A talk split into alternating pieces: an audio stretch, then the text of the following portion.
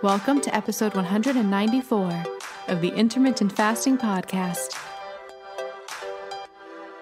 If you want to burn fat, gain energy, and enhance your health by changing when you eat, not what you eat, with no calorie counting, then this show is for you. I'm Melanie Avalon, author of What, When, Wine Lose Weight and Feel Great with Paleo Style Meals, Intermittent Fasting, and Wine and I'm here with my co host, Gin Stephens, author of Delay, Don't Deny Living an Intermittent Fasting Lifestyle. For more on us, check out ifpodcast.com, melanieavalon.com, and ginstephens.com. Please remember, the thoughts and opinions on this podcast do not constitute medical advice or treatment. So, pour yourself a cup of black coffee, a mug of tea, or even a glass of wine if it's that time, and get ready for the Intermittent Fasting Podcast. Hi, friends. I'm about to tell you how to get three pounds of organic chicken thighs, two pounds of grass fed, grass finished ground beef, or one pound of premium grass fed, grass finished steak tips, all for free plus $20 off. That's right we're talking pounds of meat for free plus $20 off. Friends, I love meat and seafood. My favorite way to get it is Butcher Box. It has been for years, and it's one of those things where I just sort of become more and more obsessed the more I use it. Especially with all the greenwashing that's going on today with meat and seafood, there's a lack of transparency. It can be hard to know what you're actually getting, and it can be expensive. Butcher Box addresses all of that. By directly partnering with farmers and fishermen, ButcherBox cuts out the middleman of the grocery store and directly delivers delicious meat and seafood straight to your door. And they have the highest standards. Their salmon, for example, is wild caught. Their beef is 100% grass fed and 100% grass finished.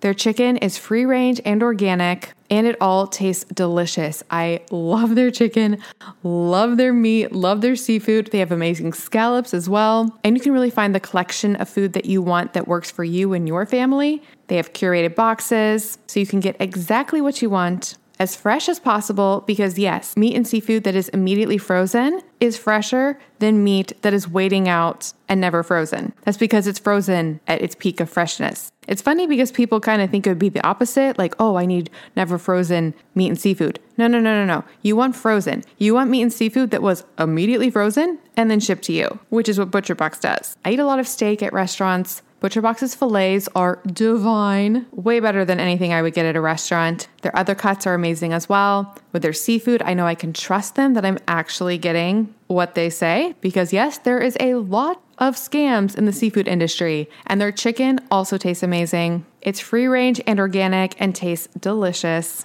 With ButcherBox, you don't have to worry about what's for dinner, and ButcherBox has an incredible offer for our audience you can have your choice of a weeknight meal essential for free in every order for a whole year. Just go to butcherbox.com slash ifpodcast and use ifpodcast to choose either three pounds of organic chicken thighs, two pounds of grass-fed, grass-finished ground beef, or one pound of grass-fed, grass-finished premium steak tips plus $20 off. Sign up today at butcherbox.com slash ifpodcast and use code ifpodcast to choose your free offer and get that $20 off. Butcherbox.com slash ifpodcast with code ifpodcast. And we'll put all this information in the show notes. One more thing before we jump in. Did you know that common ingredients found in skincare and makeup products can actually disrupt your endocrine system? These endocrine disruptors are a silent threat that can have significant impact on your health, including something that is very important to me fertility. Your skin is your body's largest organ, and what you put on it matters. Endocrine disruptors are chemicals that interfere with the natural hormonal communication in the body. It also matters during pregnancy. And that's one of the reasons I pay close attention to what I put on my skin while being pregnant. Studies have shown that exposure to endocrine disruptors can affect both male and female fertility. For women, these disruptors can lead to irregular menstrual cycles, ovulation issues, and even polycystic ovarian syndrome or PCOS. In men, they can reduce sperm quality and quantity, making it even more challenging to conceive. But it's not just about fertility. When it comes to fat loss, one of the reasons reasons that endocrine disruptors can get in the way of fat loss is because a lot of our toxins are actually stored in our fat. It's a way that our bodies protect us from those toxins. These toxic compounds can even work synergistically, amplifying their harmful effects and making it that much harder to shed unwanted body fat. All of these reasons are why I am obsessed with a company called Beautycounter. The founder actually started the company when she learned about the potential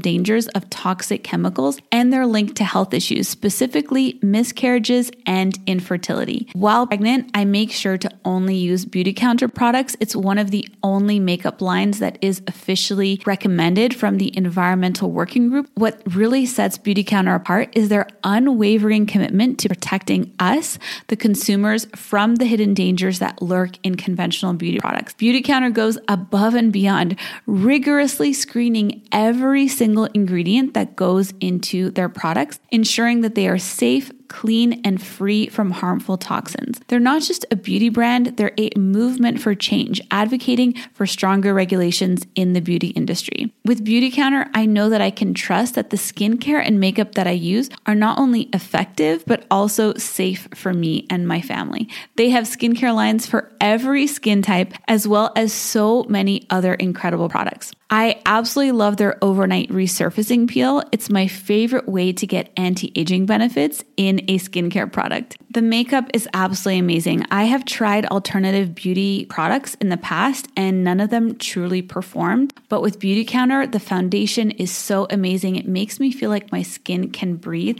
and it looks so dewy and beautiful. You can shop with me at beautycounter.com slash Vanessa Spina. New customers can use the code CLEAN for all 20 for 20% off their first order. Beautycounter.com slash Vanessa Spina. All right, friends, now back to the show.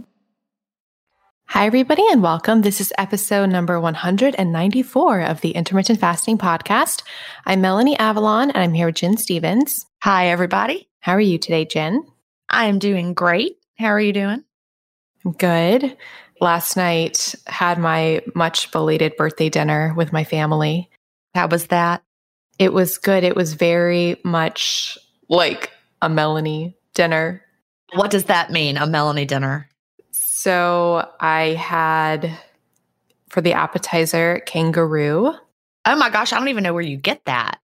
And that I don't okay, I'm I do eat meat, so I don't know why a kangaroo would make me sad. I know, I know. Why? Why is why was I like, oh it's a normal thing to eat in Australia. I guess it is. And it's silly to to feel that way about like one meat over another meat if you're if you're eating meat. And I also think kangaroos might be kind of mean.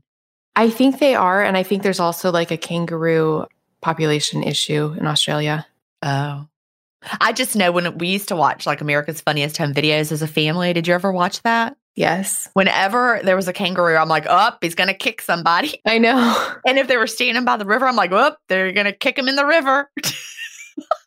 oh my gosh, that's so funny. For people who are interested, it's a it's a lean red meat. Does it remind you of beef when you eat it? Yeah. Mm-hmm. Yeah. It's just a little bit gamier. So so that was the appetizer. For the entree, I had rabbit. And then for the dessert, I didn't even ask them for this, but they brought me out a happy birthday plate and a fruit bowl with just berries. I was like, this is the only thing I would eat for dessert. And the waiter was like, I think after two hours, I realized that. so, like, you didn't have any sides. You just had the kangaroo meat itself and the rabbit meat itself, and steamed spinach. Okay. And then for the wine, I brought dry farm wines, but I don't like bringing my own wine because I know servers get really annoyed having been a fine dining server myself for five years. So if listeners are curious for restaurants, how I deal with wine at restaurants, I bring dry farm wines, but then I pick a restaurant that has a really good wine list and I vet the menu when I get there. And if there is an organic wine from Europe, I will drink that. So I had an organic wine from Europe by the glass. And then my dad, like halfway, my dad always does this, like halfway through, he just orders a bottle. Like out of all of the bottles, he picked an organic wine without even realizing it. So It was wonderful. I had that. Now, see, I actually have taken special wine to restaurants before that have like a corkage fee. Yeah. You know, I, I don't mind if I want to have a certain wine. If I do do it, I will like basically add in my head like another hundred dollars to the bill and tip on that. Yeah, you tip based on if they had ordered the wine. That makes sense. Yeah. I worked as a server too. That's actually where Chad and I met. Did I ever tell you that? We were waiting tables. You waited tables together? Yeah, at the same restaurant. That's where we met. Back in 1990. It was the summer of 1990. He was 19, I was 20. And we were both waiting tables at a restaurant down by the river. We were babies. But yes, whenever you have like a special deal, any kind of special deal, you want to tip on the amount that it would have been if you didn't have the special deal. We could make this like an entire like server podcast. I could I'm a generous tipper. Although I will say one of my pet peeves it was whenever tips are automatically included. That bothers me because I would have always would have tipped better, but it makes me annoyed. If they do that, then I just add to it. I don't. If someone puts a gratuity on there automatically, I'm like, well, sad for you because that's all you're getting. I, I would have tipped you more. I don't know. That's just one of my pet peeves because I, I never added, even though you could sometimes at certain party types, I never added. Sometimes I was regretful that I hadn't, but oftentimes it was worth it. Like usually it was. Actually, one of my favorite things now about, and I'm so grateful for this, but being like financially stable from all of the like the podcasts and the books and all of that is that, that I, I'm like I can afford to tip and it's like my favorite thing to do. Oh, me too. It make it brings me so much joy. I'm the same way. I love to to tip well. But again, like I said, someone automatically adding a gratuity is one of my pet peeves. I don't know why. Just I'm like, I would have been more generous, but oh well, you chose that. Okay. Yeah. I guess because it's like forced upon you. Yeah. I like to be generous because I want to be. Yeah, that makes sense. That is a ve- very Melanie meal. I know. That's the type of restaurants I look for. I don't even know where you go to eat that food. Yeah, it's called Canoe in Atlanta. Highly recommend it. well, I've heard of that. I've heard of it. Oh, you you have? Oh, right, because we're both from. Well, Well, I lived in the Atlanta area. Yeah. What part of Atlanta is it in? I should know this. Is it like Buckhead? No, it's like this little area. that's like an area that's not Buckhead. I don't know. There's another restaurant right by it that I've been to called Old Vinings Inn. So it sounds like Vinings. It. Oh, oh, that's probably it. Yeah. I would predict you were in Vinings. I think so. I, I believe that is correct. So That's great. good times. Well, I'm glad you had a good dinner. I did. Of course, when the dinner first started, the waiter came over and he was like, I hear we're celebrating your birthday. And then my mom was like, Yes, her. And then she like explained, like proclaimed my age to the entire restaurant. I was like, Thanks, mom. Thank you. Embrace it. Embrace the age. Yes, well, perhaps. I'm telling you that it's going to keep getting higher. And then you. Or unless we invent tr- like time travel or I don't know. I'm interviewing Mr. like some crazy longevity person. I think maybe he has some secrets. All right. Is he he's crazy or his ideas are crazy or he likes crazy longevity? I'm trying to determine which part is crazy. Crazy and like he's I don't well, he's not crazy, but he invests in like longevity technology. So I think our conversation is going to be about like avatars and that type of stuff. So really kind of out there, but like future futuristic kind of stuff. Like the technological future of longevity, like what that actually looks like. So I'm pretty excited. Well, we do have robot vacuums now, so you know, we're pretty much in the future. I dreamed about my robot vacuum last night. So that's really funny that you said that. That's fun. I don't have one. Well, see, my house is weird. I have like a sunken living room right in the middle. It's like a two story sunken living room. And you come in the foyer and you step down to it, and then you step up to the dining room or step up to the kitchen. And it might sound weird, but it's beautiful. My house was built in 79. But I'm like, I don't know where I would put a robotic vacuum because it can't go up these little stairs. Oh, yeah. We talked about that. Yeah. So, Well, you could get the one that makes a map of your house and then you could map it so that it doesn't fall. And then you could um, get like two, like one on the lower, one on the upper. well, I would need one for the master bedroom and the foyer, one for, I mean, I've got all, it's crazy the way the rooms go around. Yeah. I would need, let's see, one, two, three, four, I would need five, five robotic vacuums. Okay, maybe not. you know what's funny? Chad loves to vacuum. I got one of those Dyson that it's the cordless that plugs in where those little ones. I had all these credits for Best Buy because we bought a washer and dryer. And if you put it on their credit card, you got all these credits. And I'm like, all right, I'll do that. And so uh, I was able to get this Dyson really expensive vacuum for very cheap. And so Chad will go grab it. He had never once in the lifetime of knowing him gotten out our big vacuum and vacuumed the house. But like every day or something, he'll go grab that little cordless vacuum and go around the house and vacuum stuff. Still? Yeah. he, I mean, he did it this morning. I was actually trying to watch TV and he's vacuuming. I'm like, look, I'm not even going to complain. That's so funny. I'm just going to sit here and pause the TV and not worry about it. The man's vacuuming. So I've got a robot vacuum. It's called Chad. That's that's great. I, I actually did just buy. You know what else Dyson makes? They make vacuums, and then they they expanded their they expanded their products and made something very specific. Well, I know they have a hair dryer. What is it? Is that it? Yeah, yeah, yeah. Mm-hmm. Like a hair dryer and a. Apparently, they put a lot of like research into the science of hair dryers to make this crazy hair dryer. I got it. It's incredible. Okay, now see, I'm a little mad now because I had the option to choose that for something that I might want, and I did not choose that. Oh, it's it's really wonderful. So I'm like, because I was like, I got a good hair dryer. I don't need. I got the straightener too, and the straightener is okay, but the hair dryer, I'm like, everybody needs this hair dryer. How's it special? I don't know. So it it looks really strange. Yeah, it's weird. It's like like a donut kind of. It has like this. I don't even know how it works. It has like this like circle it looks very futuristic, and the and the air comes through. I literally have no idea where the air is coming from, but it it blows out of this hollow circle thing, and then yeah, it's it's light, easy to hold, and it just dries my hair really fast. And apparently, the science that they did is they make sure it never changes. Like the temperature is like very tightly controlled of the air, so it doesn't ever like overheat your hair. I don't know. It's really amazing. Well, now I'm super sad that I didn't choose it next time.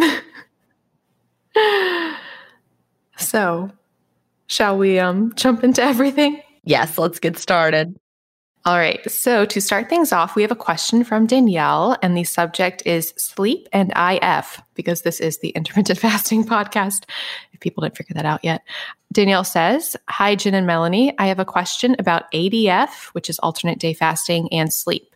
I don't struggle with the hunger on ADF, but it has a massive impact on my sleep. Even after doing it for a few months, I never adjust and have very poor sleep on these nights. Usually, my sleep is really good. My background I'm currently 121 pounds with muscle as I lift weights two times a week and would prefer to be around 112 to 114 pounds. I am 5'4, so this is around the lower end of a healthy BMI range. I usually have a three to four hour eating window each day and often longer on the weekends, eight hours. I eat everything, but mostly fish plus salad or vegetables, or chicken plus salad, or other meat plus salad, or pasta during the week. And on weekends, I may go out for brunch and dinner. So I have a varied diet but mostly whole foods with minimal junk foods. Although I never ever deny myself anything, I always eat to satiety. I've never been overweight and I have always weighed around 116 to 120 pounds since age 14. I'm currently 34 years old. I actually have technically time restricted my eating unconsciously since being a teenager, as I never ate breakfast anyway. With this way of eating, I easily stay at 121 pounds without any effort. Actually, I am usually slightly lighter, but I gained two pounds since lifting weights at the start of this year, but my inches are smaller. I can't seem to lose and stay at a lower than my current weight. This is where my body likes to be. I tried ADF again recently for two months and lost inches, but not much weight, maybe four pounds, but couldn't maintain the eating style because of the impact on sleep. I gained back the little loss that I had after stopping again. Anything you suggest would be very helpful. I'm even happier being only five pounds less, but can't even seem to do that easily. Thank you, and I love your show. I've listened every week since your first episode. You both carefully evaluate research and are critical of fads, which I really like. It's so lovely having an all women show that is thoughtful and scientific, and you're both careful not to overstep your expertise in the area of health, which is refreshing. I also really enjoy that you each have different opinions with some things and don't need to agree with everything the other says.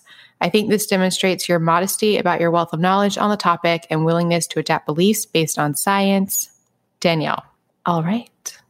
All right. Well, there's two things here, two directions that, that I'm going to go. First of all, I'm going to address the actual first part of the question, but then I'm going to talk about Danielle's struggle overall. But first of all, let's talk about sleep with ADF. Danielle, I was the same way.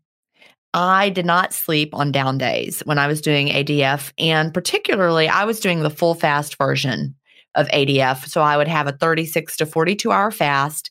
And then the next day would be an up day. So I'd have at least two meals on the up days. That's how I recommend that you do it based on the research on ADF. I'm talking about the up day, but there's two ways you can structure your down day. One is the complete fast, like I said, 36 to 42 hours. The alternate way you can structure your down day is with a 500 calorie down day meal.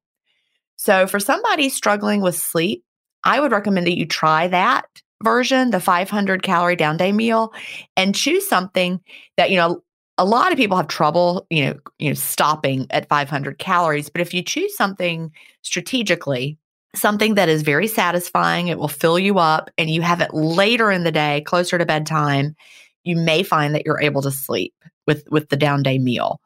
That's just an option. It helps some people. Really that is why i i feel like i won't do adf i was not a good sleeper on adf no matter it just it wasn't a good sleep combination for me. So i get it. And you know if i needed to do adf you know for any certain reasons if i felt like i, I needed it metabolically you know, something like that. If I was stuck on a plateau and trying to lose more weight, I might would, you know, do it for a little while, but the sleep was an issue for me. A lot of people don't have that problem. They sleep great with ADF, whether they're doing the longer fasts or the down day version. But sleep is important and we're all different. So I, I completely get the struggle. And that was one I faced as well. Now, let's talk about your weight. You're five four. Now, I know we're all different and there's no formula that that's perfect and I know that, you know, your frame size can be important. You might have like a really tiny dainty frame. So, you know, I'm I'm bearing that in mind. But I once heard a formula that that I kind of like as a rule of thumb and it was 100 pounds for your first 5 feet and then 5 pounds per inch after that.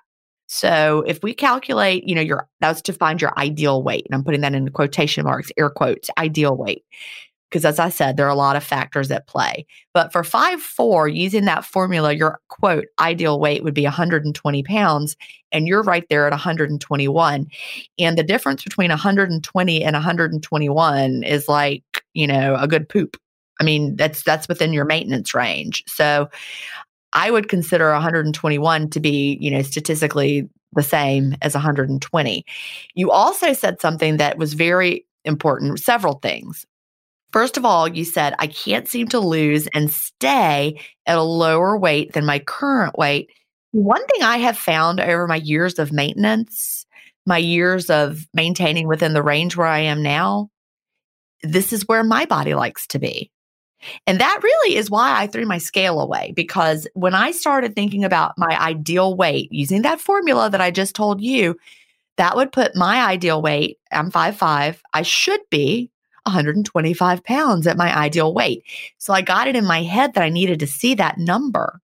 And so I didn't weigh for a year and then I got on the scale and I felt like I was at my ideal weight because I was, you know, wearing a size zero jeans from the loft. And I, I, knew I didn't need to lose more weight or really want to lose more weight. So I had it in my brain that I would see 125 on the scale. I got on the scale that day in 2017 and saw you know, 130.2 or some nonsense like that. And I was so mad because I wanted to see a different number. But then I was mad that I was mad. And that was the day I threw my scale away because I realized I was where my body wanted to be. I was maintaining within that range, wearing the clothes that I felt great in. You have talked about that you have lost inches.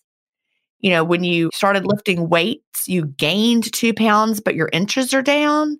This is just a great example of the fact that your body composition is better than it was. Your weight's up, but your inches are down. That means fat loss and muscle gain. So I think it's time for you to break up with the idea of needing to see a smaller number on the scale. Now, if you clearly, you know, look at yourself and see that you have excess fat that that you could tell is a problem, you know, that's an, that's another issue. But you know, I've said this before, maybe not on this podcast, I'm not sure, but I know I've said it on intermittent fasting stories. Women are meant to be curvy and squishy. You know, I'm I'm at what I consider to be my ideal maintenance range weight. And I've got squishy parts on me. And and I think that's how we're supposed to be. And we can get so caught up in feeling like we have to be another way. You know, you want to you want to be in a, a weight range that that you can comfortably maintain without having to do things that don't feel right to you. So I just want you to to think about that. Uh, you know, maybe you, you're exactly where you need to be. I love that. I feel like you threw away your scale when we had this show, right? We did. Yeah. It was yeah, it was June of 2017 and we hmm. started the podcast in April of 2017. And you know, I haven't weighed myself since then except till I got my Shapa scale that I love so much and you know, I went gray on the Shapa scale right before Thanksgiving because I'd been to the beach a couple times, I'd eaten a lot more and I could feel it. Gray meant, you know, slowly gaining a little weight. And then I didn't do anything drastic or freak out. I just stayed on my normal routine. And then I saw blue, which is losing weight. So I gained a little weight, then I lost that weight. Then Thanksgiving hit and I went to the green and I've been on the green ever since. And that's that's maintaining. And so I don't need to worry about the number. Sometimes I'm curious what the number is, but I, I don't want to play those games with myself of like, man, if only I could just see 125, because that number is meaningless. Do you know what does the vacation mode do on the Shapa scale? Okay, the vacation mode, yeah, I do know what that is because you put it on vacation mode when you're not going to be home or if you don't want to weigh. And it like doesn't count it against you with like your weighing streak. And it really it's it's nothing. No. It's no big deal. It's just that Shapeable will fuss at you for not weighing and because you get off of your weighing streak, it wants you to weigh daily because that's really the, the, whole premise of it is that it keeps track of your overall trend. So it needs the data. So when I went to the beach and didn't have my scale, because I'm, I'm not going to take my scale on vacation, I'm just not going to do that. and so I put it on vacation mode. So then when I came back and got right back on it, I was off of vacation mode. Okay. So it's not making any changes to how it interprets your no. Okay. Because i was like i don't understand you know how that would work but that makes sense. I love what you said. I, I, feel like people who which is a lot of us get fixated on numbers. You can kind of tell because the weight that you fixate on will be a very specific number like 121 she said she's always weighed between 116 and 120 since the age of 14 and but she's still right there She's still right there. She's like, oh no, I'm 121. That's fabulous. Especially if you started weightlifting. Yeah, my question is because she really wants to lose five more pounds. Like, does that five pounds look any different on your body? You know, like oh. why? That was why I said I mentioned the part about, you know, do you see five extra pounds of fat on your body, or is it just you want to see that number on the scale?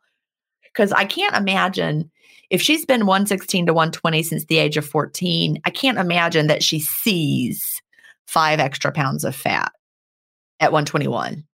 I love everything that you said about the ADF. I was wondering because when people write into us about ADF, it is hard to know which version they're doing. Because when I hear people doing ADF, I actually automatically assume they're doing the 500 calorie version. But do you assume they're doing the full fast? Yeah. Yeah. I can't sleep fasted. like I just can't. And I actually have a question for you, Gin, from me about ADF, because I've thought about this before about how, like, if I could do ADF and like actually do it, like, what would that look like? The only way I think I could do it and sleep would be if I did a 500 calorie meal, like you talked about, and took a Benadryl. Well, see, for me, Benadryl keeps me awake because I'm the opposite. I'm have that ADHD brain, and Benadryl makes me wired. Yeah, which is of course because we are the complete opposite in everything.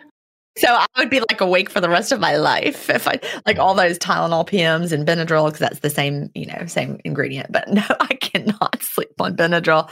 I, I, mean, I wouldn't do it if something is making you not be able to sleep and you're having to take something like that. I wouldn't do it. This is just something that I've thought about, like, because I am not really a fan of, I guess Benadryl is technically a pharmaceutical. I'm, I'm a fan of not doing things like that if you can at all help it.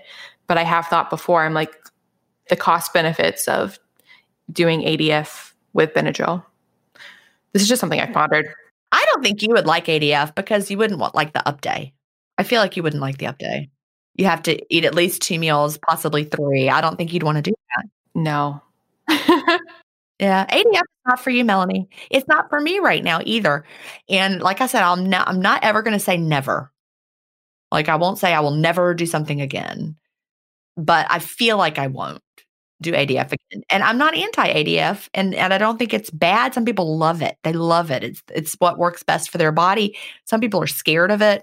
And I almost hate to say that I don't want to do it because then people are like, well, Gin doesn't like it. I'm not going to like it. I don't want to do it. And then they dread it. But then they start doing it and they love it. So I don't want people to use my feelings about it. I'm not anti it. And I know people who love it. A lot of my moderators do it and love it. I wish I was one of those people, but I'm not. Why? Why do you want to do it? Just to have a longer fast? Yeah, mostly. If it works well for you, it seems like a really great lifestyle practice for those it works well for. So that's why. It's kind of like for those people who do really thrive on like a vegan diet, it's like I wish I was that person, but I'm just not. Interestingly, really quick tangent, my sister was there with us last night and she is vegan and she said she had this huge realization that bread made her feel really awful.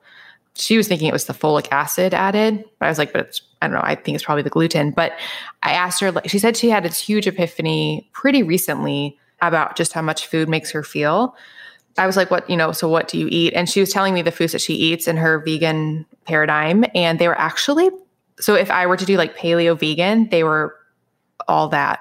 It was like non gluten containing grains like rice, quinoa, it wasn't legumes, it was lentils, vegetables, fruits. I was like, this is very, very paleo. And I, I just, I was just really exciting and interesting because it was interesting because she, she's like not really looked into paleo or doesn't really know any of the, well, I don't know if she knows, but she doesn't hardcore like focus on why certain foods may be inflammatory for certain people, but to see her naturally gravitate to the foods in a vegan paradigm that I would consider to be the least inflammatory or least problematic was it was pretty cool. Well, she's listening to her body and it makes sense, you know, that the foods that worked for your body as far as like, you know, you you gravitated to paleo foods and she has too.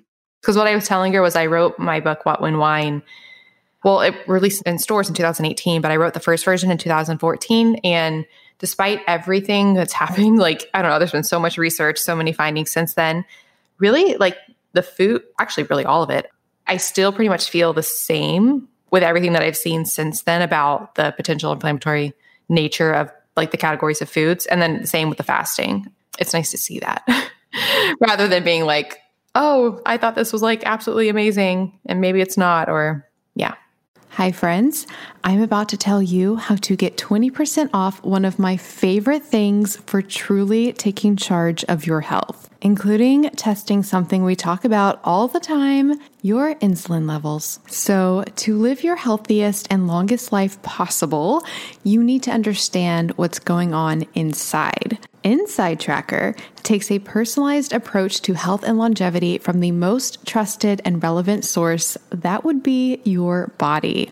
By using data from your blood, DNA, and fitness trackers, Inside Tracker gives you personalized and science backed recommendations on things that you can take control of to optimize your health. What I love about Inside Tracker is that Inside Tracker tests provide optimal ranges, not conventional ranges, for over 40 biomarkers, including magnesium, vitamin D, testosterone, cortisol, ferritin, which is the storage form of iron that is rare for doctors to test, ApoB, three key female biomarkers, and something I am so excited about. Inside Tracker recently added insulin testing to their ultimate plan. Friends, I am thrilled about this. We talk about insulin all the time on this show. It is so relevant to your metabolic health and your lifespan. In particular, insulin tracking is an early warning sign for several chronic diseases and is a key indicator of energy optimization. It can really let you know if your diet, if your fasting is working for you. You want to test your insulin. It is so hard to get doctors to test insulin, and now you can do it with Inside Tracker. The thing I love most about Inside Tracker is that they have a strict science backed approach to everything they do if your specific biomarker level is unoptimized, Inside Tracker actually provides recommendations that are backed by dozens of peer reviewed studies and personalized to you. This process was set in place by their founders that include experts in aging, genetics, and biometric data from Harvard, Tufts, and MIT. And for a limited time, our audience can get 20% off their ultimate plan, which includes testing that insulin when you sign up at insidetracker.com slash if podcast. So, if you're ready to get a crystal clear picture of what's going on inside your body, along with science backed recommendations to optimize what's not working, then visit insidetracker.com slash IF podcast. And one of the things I really love about Inside Tracker is it helps you track all of your results, all of your tests over time, so you can see patterns, see your history. It makes predictions of where you'll be if you continue on your current trajectory. It is a game changer for making sense of your labs. I am obsessed with Inside Tracker. Again, you can get 20% off their ultimate plan, including testing your insulin levels at insidetracker.com slash ifpodcast, and we will put all of this information in the show notes. Well, good. I'm glad that she's figuring it out. Well, our next question is from Allison, and the subject is sugar cravings once I open my window. Hi, Gin and Melanie. I love your podcast and have been IF for about three weeks. I did IF about a year ago, but slowly went back to my old habits. During my first try of IF, I did a 16 8 window. I now have a five to six hour eating window. I've noticed that I don't have cravings during the fasted state, but once I start eating, all I want is sugar. I usually open my window with something healthy like avocado and tomato. But once I'm satiated from a hunger standpoint, a major sugar craving kicks in. Have you heard of this and do you have any suggestions? All right. So, Allison, thank you for your question. So, I feel like there are probably three potential things that could be going on here. One is, especially since you talked about you did IF, but then you went back to old habits, it could literally be a habitual thing that you associate eating with sugar, with those types of foods. So, it could just be at like the habit brain kicking in. Also, similar to that, it could be we know when we eat sugar that it releases feel good neurotransmitters. So it could be just kind of like wanting a drug, basically. And that can seem a little bit intense, but when they do studies in rats, for example, rats prefer sugar to cocaine, which is kind of crazy. So it could be that. It could be a comforting thing, like eating sugar makes us feel, it, it sends our bodies like a safety signal because of the calorie nature of it. The third thing that it could be, which is actually very different, is if she was opening her window with protein and then craving sugar, a case for that is often because we can get sort of like a reactive hypoglycemia from protein, and the sugar helps balance that out. But she's opening it with avocado and tomato and feels satiated and then has the sugar craving. So I, I don't think it's that case. I mean, it really sounds habitual. One of the things that I have heard is that the way you can identify if it's a craving is if it is for a very specific food and you just want that one food. Because like when like when you're hungry and it's not a craving you can like think of like a lot of probably like whole foods that would taste really delicious. But if it's like oh i really want skittles or i really want cereal or i really want this one specific thing then it's quite often a craving. So as for the advice well first of all Gin what are your thoughts about the source of this? Well first of all one thing i think that is important is that she's only been doing IF for three weeks. So we do see people who are still in the adjustment phase have like a tendency to have that that drive to eat more during their eating window when they're first starting as their bodies are adjusting and it has to do you know you're not well fueled yet in the fasted state because your body's still becoming fat adapted and so you open your window and then bam you know, now you're craving that that energy that your body's not quite getting yet. And we people find that that calms down after they become fat adapted and adjusted to fasting. So I don't know if that's what you know, part of what's happening for you, but it, it could be because the timing is right. But also, I mean, you know, I still get sugar cravings every day. Sometimes, well, I mean, not every day, but I, I do like to have something sweet. But I, I don't think of it as a negative. I think of it as why does every human crave something sweet?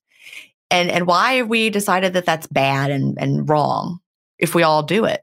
So what I do, and I, you know, I've discovered if you've been listening to the podcast for a while, you know that too much sugar gives me restless legs. So I'm mindful of of what I choose and what I eat. But I do not beat myself up for wanting something sweet. Maybe I have a couple of medjool dates that satisfies that craving for something sweet, closes my window beautifully. I've been having smoothies to close my window. Now, these are smoothies made with whole foods, really high quality foods. I talked about them before. I'm, I'm loving Daily Harvest smoothies. If you go to the favorite things tab of ginstephens.com, I have a link there, but they're really high quality ingredients. You know, it, it satisfies my need to have something sweet. They don't have any added sugar. They're sweetened with things like a banana or dates. And they also have things in there to balance it out, like chickpeas, which might sound weird, but it's delicious. So it balances it out with some protein and it's after my meal. You know, yesterday I actually had some vanilla ice cream because we had some still in the freezer from the holidays and I just had a little bit and it wasn't a problem. So I want you to think about this. If you're like binging on low quality sugar things like, you know, packs of cookies, then, you know, obviously that would not be a good long term strategy. But if you are like, you know, I love cookies and I have cookies and I'm going to, I'm craving a cookie and I'm going to have one or, or choose something, you know, if, if you don't think cookies serve your body well, then think of something that would and have that. You know, Melanie loves pineapple. That would meet her sweet craving. Don't feel guilt from it just because maybe you think that that we're not supposed to have anything that tastes sweet. I don't agree with that idea. Oh, it's so interesting with fruit. Like some people that works really well. Like for me, it works really well, but some people that makes them more hungry. So knowing like what type of sweet, so between the more simple sugars found in fruit compared to the more complex sugars found in something like, well, if you made like a, I'm paleofying it, but if you made like a cookie out of, you know, like starches, although that, that would have sugar in it. So I guess that would be all of them.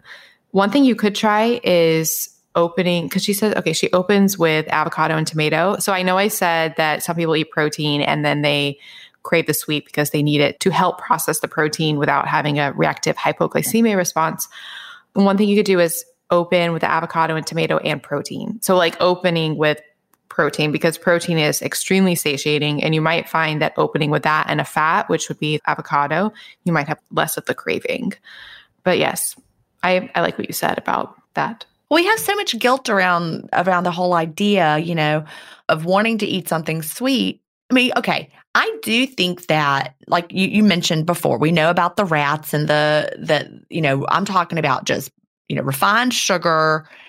You know, they'll just go to it more than just cocaine. So, and some people do have the, you know the areas of their brain that light up, and they consider themselves to be you know sugar addicts, and they need to not have sugar. And I'm talking about sugar itself.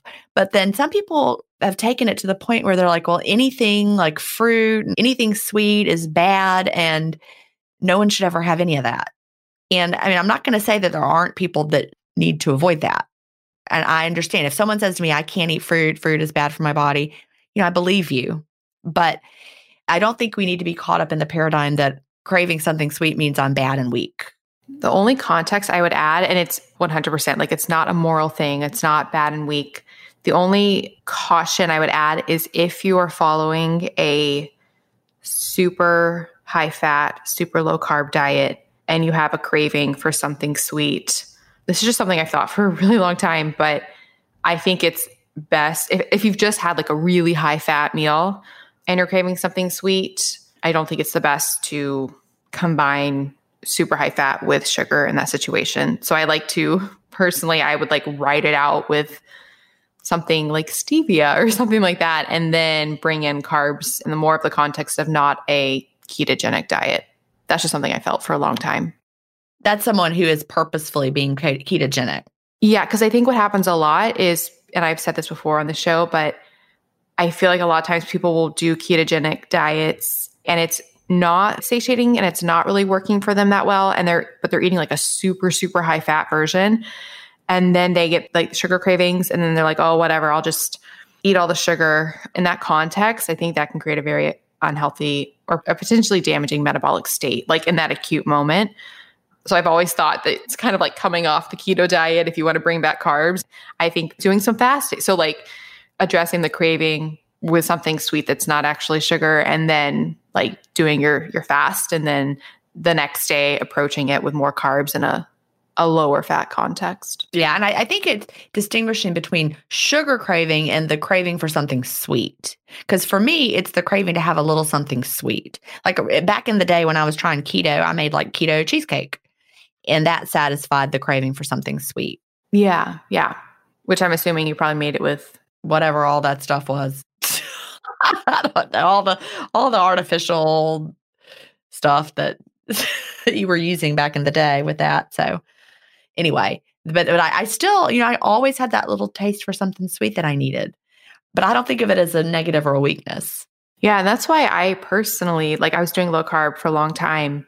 And I, I, think I did for a while see it as like a weakness or something like you just said. But then I realized I was much happier doing intermittent fasting and then having all the all the sweet that I wanted in the form of fruit and, you know, satiating that at night in my eating window. And that worked really well for me. And this was I switched to a, a lower fat context for it.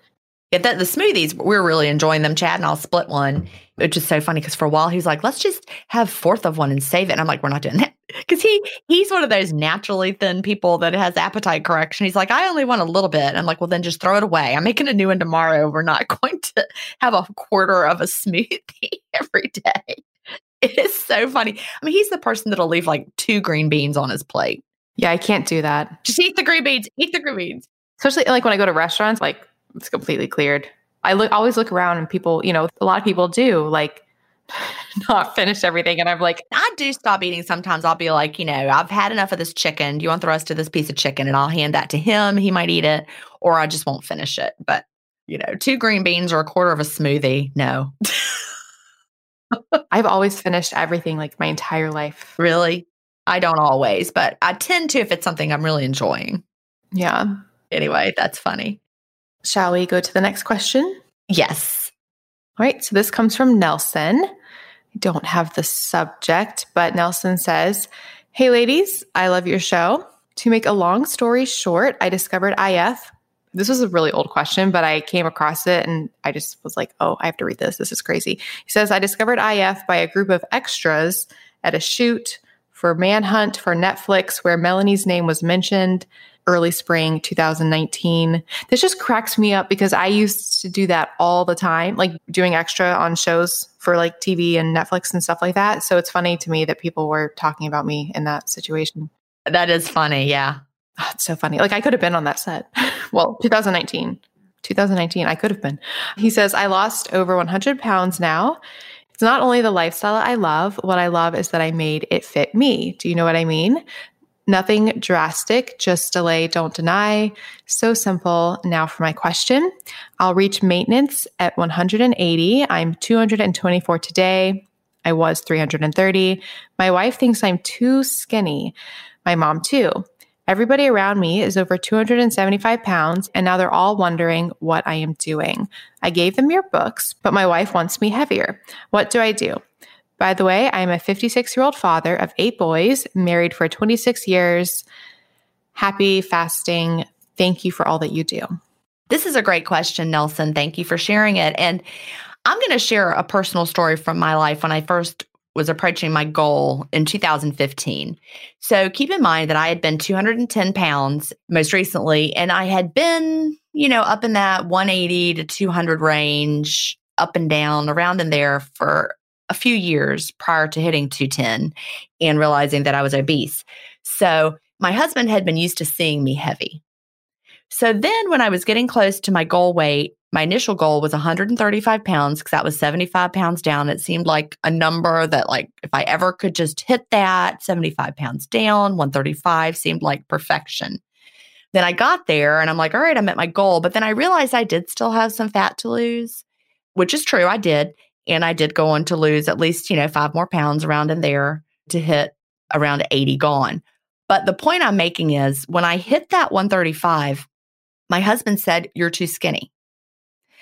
And and he had seen me way less than that at, you know, early in our marriage when I was younger. And he never said I was too skinny then. But after seeing me at 210 and then around the 180s for a while, suddenly it was a big change to see me at 135. So he was like, Yeah, you don't lose any more weight. Do not lose any more weight.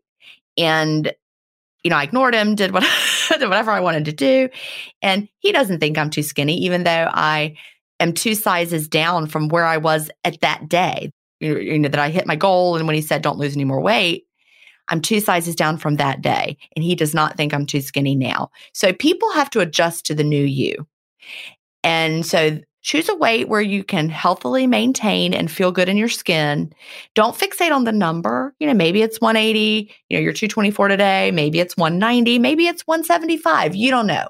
Just let your body decide you know, what feels right to you and what's easy for you to maintain. And when you get there, your family will adjust to your new size. Our bodies do not want to be too skinny. So it's it's really unusual that anyone would lose below a weight that is healthy for your body. So I wouldn't stress out about that. Let them adjust and and they'll see. What do you think about that, Melanie? Yeah, I think that's great. And I think maybe when it comes up something that you can focus on rather than debating the weight is shift the focus to talking about how you feel like health wise, like how you're feeling better and, you know, have that discussion rather than trying to be defensive about the weight or the size. Right. We hear this a lot, you know, that people say, well, now everyone around me tells me I've lost too much weight. I'm getting too skinny. And whenever anybody asks that, I say, all right, what's your height? What's your weight? and they're always in a, a, healthy BMI range when when this they're saying this. I've never once had anybody say a weight that puts them below a healthy BMI range. It's just that I really think it takes time for people to adjust to the new you. Hi, friends. I'm about to tell you how to get 15% off my favorite blue light blocking glasses ever. So, I am often asked what are my favorite quote, biohacking products. And something I truly, honestly cannot imagine my life without are blue light blocking glasses. So, in today's modern environment, we are massively overexposed to blue light. It's a stimulating type of light which can lead to stress, anxiety, headaches, and in particular, sleep issues. Blue light actually stops our bodies from producing melatonin, which is our sleep hormone. So, our exposure to blue light can completely disrupt our circadian rhythm, make it hard to fall asleep, make it hard to stay asleep, and so much more.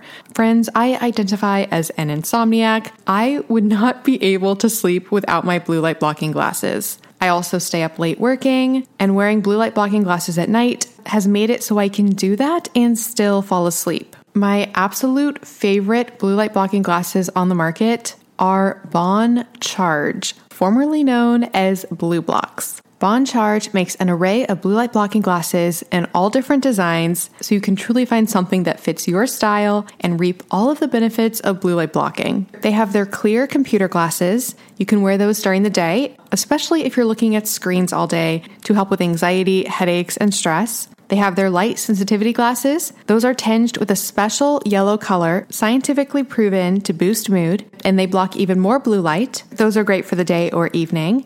And then they have their blue light blocking glasses for sleep. Those are the ones that I put on at night while working before bed. Oh my goodness, friends, it's something you truly have to experience. You put on these glasses, and it's like you just tell your brain, okay, it's time to go to sleep soon. They also have amazing blackout sleep masks. Those block 100% of light with zero eye pressure. I wear this every single night and I don't know how I would sleep without it. And you can get 15% off site wide. Just go to boncharge.com and use the coupon code IFPodcast to save 15%. That's B O N C H A R G E dot com with the coupon code IFPodcast to save 15%. All right, now back to the show. So this is from Rebecca, and the subject is blood work slash glucose. I have been clean fasting since March 1st of 2020 and am amazed how fit I feel and how loose my clothes are. I thought I was doing well prior until I realized by putting stevia in my coffee, eating sugar-free breath mints, I was compromising my fast. I know now. Here's my question. I was watching my A1C levels climb since the majority of my dad's side of the family all have diabetes, all of them. I was watching my level climb, and a year ago, my A1C reached 5.7, which is pre diabetic. Since I got on track, it is now 5.5 for five months, which I thought would even drop more when I started the clean fast in March. Shouldn't that have dropped more? And also, my glucose level went from 89 in January 2020 to 100, and I fasted 15 hours. Any suggestions as to why that went up? Thank you so much. Sincerely, Rebecca. And she said, by the way, I have your book, Gin, and also pre ordered your new book coming out this month. I also bought the obesity code. So that lets me know she sent this in in June. So at the time that she wrote this, she was only three months into intermittent fasting. That's important. Awesome. So thank you so much, Rebecca. So, for listeners who are not familiar, HbA1c is so we have our blood sugar that we can monitor, which is in your blood. um, and then we have our HbA1c, which shows longer term effects of elevated blood sugar levels on our red blood cells. The turnover rate is three months. So we tend to see changes in HbA1c on like a three month timeline. So I'm so excited because I finally released my first episode. I had I had I released it last time we recorded, Gin, with NutriSense. I'm not sure if it had been released yet. So I'm really excited because I actually just released two days ago, finally, finally, finally, the episode. Because, you know, Gin and I have been talking about CGMs so much on this show recently, which are continuous glucose monitors, which give you a real time picture of your blood sugar levels throughout the day. And I interviewed NutriSense there's two different companies that I was trialing. There's NutriSense and Levels. I'm interviewing both of them and bringing them both and releasing episodes with both of them. But I did release just now the episode with NutriSense, which is making CGMs accessible to the general public. And the reason I'm talking about this is we dived so deep, Rebecca. If you listen to that episode, I think it will help you so much. We went really deep into HbA1c, blood sugar levels, higher fasting blood sugar levels while fasting. Like she says that she's fasting 15 hours and now her blood sugar was up from 89 to 100. I will say one of the biggest things I've learned from wearing a CGM, because I've been wearing one for about a month and a half now, is just how, for a lot of people, and for me, how much your blood sugar can change throughout the day. So, like, you could measure one moment and it might be 89, and then you might wait five minutes and measure it, and it might might be 100. It can really change that much. It really does. Yeah, based on a lot of factors. So, interesting thing about interesting thing about HbA1c is that's why it is sort of a better marker because you are seeing the longer term effect. That said, in the interview that the founder of NutriSense, her name is um, Kara Collier, she was actually talking about some of the potential issues with HbA1c, and there is some debate about factors affecting it and how reliable it is. But all of that said, it is possible. And this is something that I asked Kara because a lot of people doing fasting or and or low carb diets actually find that they start having higher fasted blood sugar levels. So usually around like 100, kind of what Rebecca is experiencing. And the question I asked Kara this, I also asked at levels, I, her name was Casey. I asked her as well.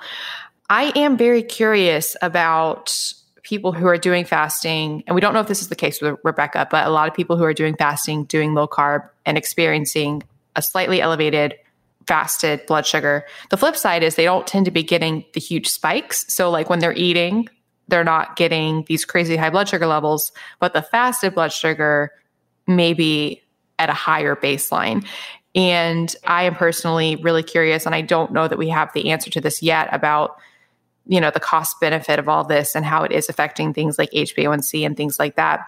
The point of all this is, Rebecca, if this does continue to be a thing, especially since you really want to take charge of this, I would really, really recommend getting a CGM if that is a possibility for you. You can go to melanieavalon.com slash Nutrisense CGM and the coupon code Melanie Avalon will get you 15% off. And they do have a two week one. I don't think the code works for that, but they have a two week one and they have like three months and six months and different plans. But anybody who is trying to figure out their blood sugar levels, their HbA1c, their fasting, the foods they're eating, how it's affecting them, that the CGM might really, really help. So her question is any suggestions as to why it went up? It could be the fasting, it could be just when you tested it, like when you took that blood sugar draw. It could be that maybe if you had tested it at a slightly different time, that it would have been in the 80s as well. That was mind blowing to me from wearing the CGM. And and so then I was like, well, this is now a meaningless question because it it just really could have been five minutes earlier. You could have had, you know, or thirty minutes earlier. It could have been completely different. It's really shocking, actually. It really surprised me a lot how much it, it varied from minute to minute even in the fasted state. Like you assume that when you're fasted, it's just steady there, but no, your body is constantly keeping it within this range. And, you know, your liver dumps some more glycogen and your, I mean, it just, it just keeps going up and down within this range. Yeah. And that's something that's really good about doing like Nutrisense is you have an app with it and you can see like has like tables and charts. So even if it's changing, you can see like where the general line is and then it gives you scores it does all the analyzing for you. So, and kind of makes sense of the data to let you know if things are potentially a problem or not. The other thing really cool about Nutrisense is they actually, and you can opt out if you don't want this, but they actually talk to you via email or via chat, I think, in the app and give you advice and guidance and can interpret your results for you, which I was like, wow, this is pretty cool. Um, it's very, very tailored to to helping figure things out. So if you like really want to figure it out, that could definitely be something that could help you. Like I found for me that I wasn't like super happy with my fasted blood sugar levels and I started supplementing with berberine that had a profound effect on my fasting blood sugar. So I'll put a link in the show notes to the berberine that I'm taking. It's the Thorne brand. But but yeah. And I also want to put out there, we don't know, this is really important. The A1C is a measure of your past two to three months of blood sugar. It's, it's like gives you that like kind of average. All right. So it had been 5.7. It got to 5.5. And she said she thought it would drop even more when she started the clean fast in March. So I don't know when her A1C was tested. Like she's only been doing clean fasting for three months. So I imagine that her A1C was tested at some point within that three months of the clean fast. So that's really not much time. It takes people a lot longer to see positive changes in their A1C than just, you know, at first because our, our bodies are, you know, we have the adjustment period for intermittent fasting. Our bodies are doing a lot of changing, a lot of healing. So it's not like it, it happens overnight like now I'm fasting, everything's fixed. No, it might take a year for you to see, you know, see, see the trend over time.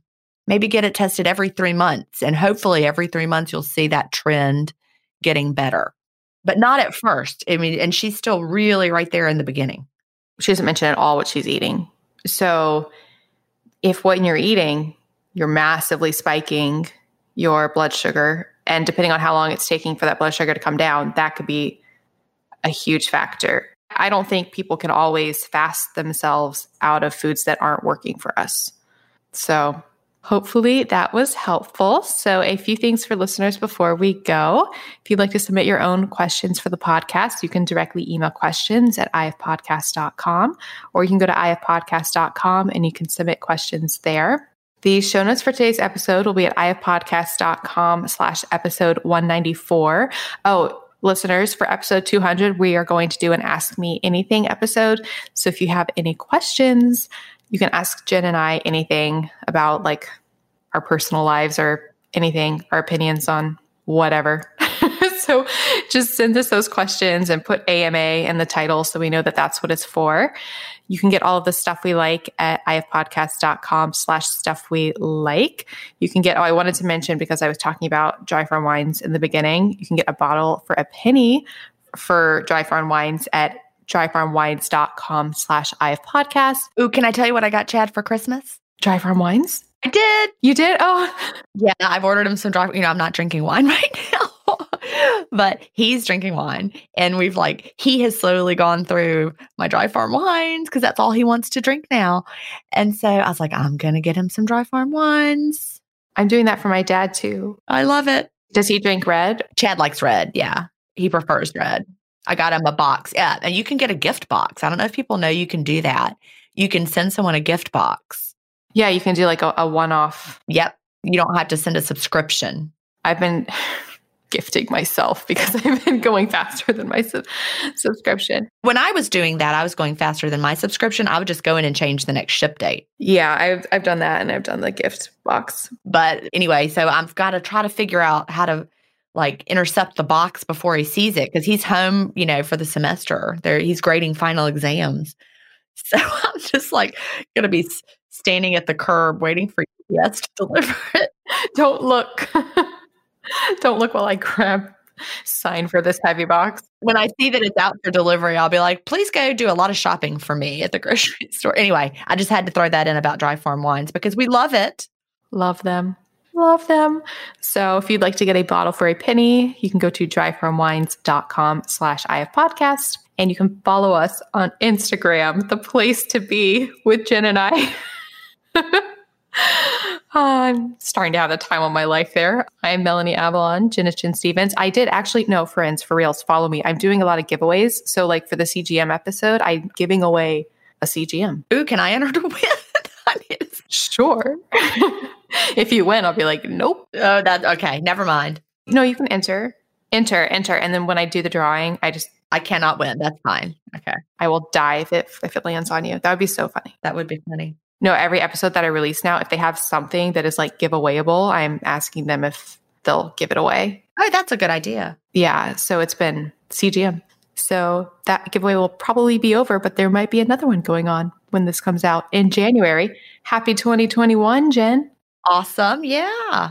Happy January 4th to you. We're recording this way in the past, but I think we're all ready for some 2021. I think so. So, oh, and Gin is Gin Stephens on Instagram. And I think that is everything. I think so too. All right. Well, anything else from you before we go? Still no. I will talk to you next week. All right. Bye bye. Bye. Thank you so much for listening to the Intermittent Fasting Podcast. Please remember that everything discussed on the show is not medical advice. We're not doctors. You can also check out our other podcasts, Intermittent Fasting Stories and the Melanie Avalon Biohacking Podcast. Theme music was composed by Leland Cox. See you next week.